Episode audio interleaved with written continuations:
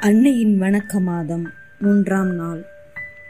தாயை விட பெரிய உறவு இல்லை. பெற்ற தாயும் பிறந்த பொன்னாடும் நற்றவ வாணினும் நனி சிறந்தனவே. பெற்ற தாயும் பிறந்த நாடும் எல்லாவற்றையும் விட மேன்மையானது என்கிறார் மகாகவி பாரதியார்.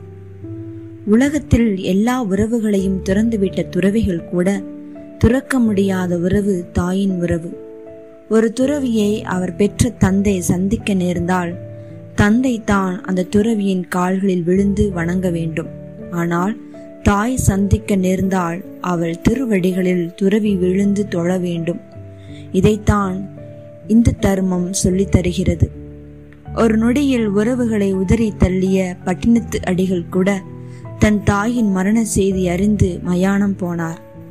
உலக புகழ் பெற்றவர்களெல்லாம் தாயை நேசித்தவர்களே அவர்களை வாஞ்சையோடு பாதுகாத்தவர்களே மகன் நல்லவனோ கெட்டவனோ ஆனால் தாய் என்றைக்குமே நல்லவள்.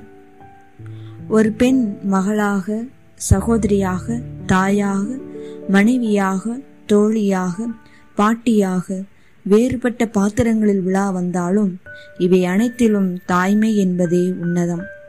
தாயை விட பெரிய நிழல் எதுவும் இல்லை நம்மை தாங்கும் நிலத்தை விட தாய் பெரியவள். தாயே மனிதர்களுக்கு தெய்வங்களுள் சிறந்த தெய்வம்.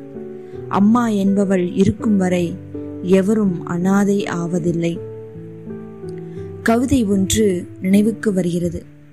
அதிக வழி எடுத்த போது அம்மா என்று கத்திய அனாதை குழந்தை உண்மை உரைத்ததும் நாக்கை கடித்து கொண்டதாம்.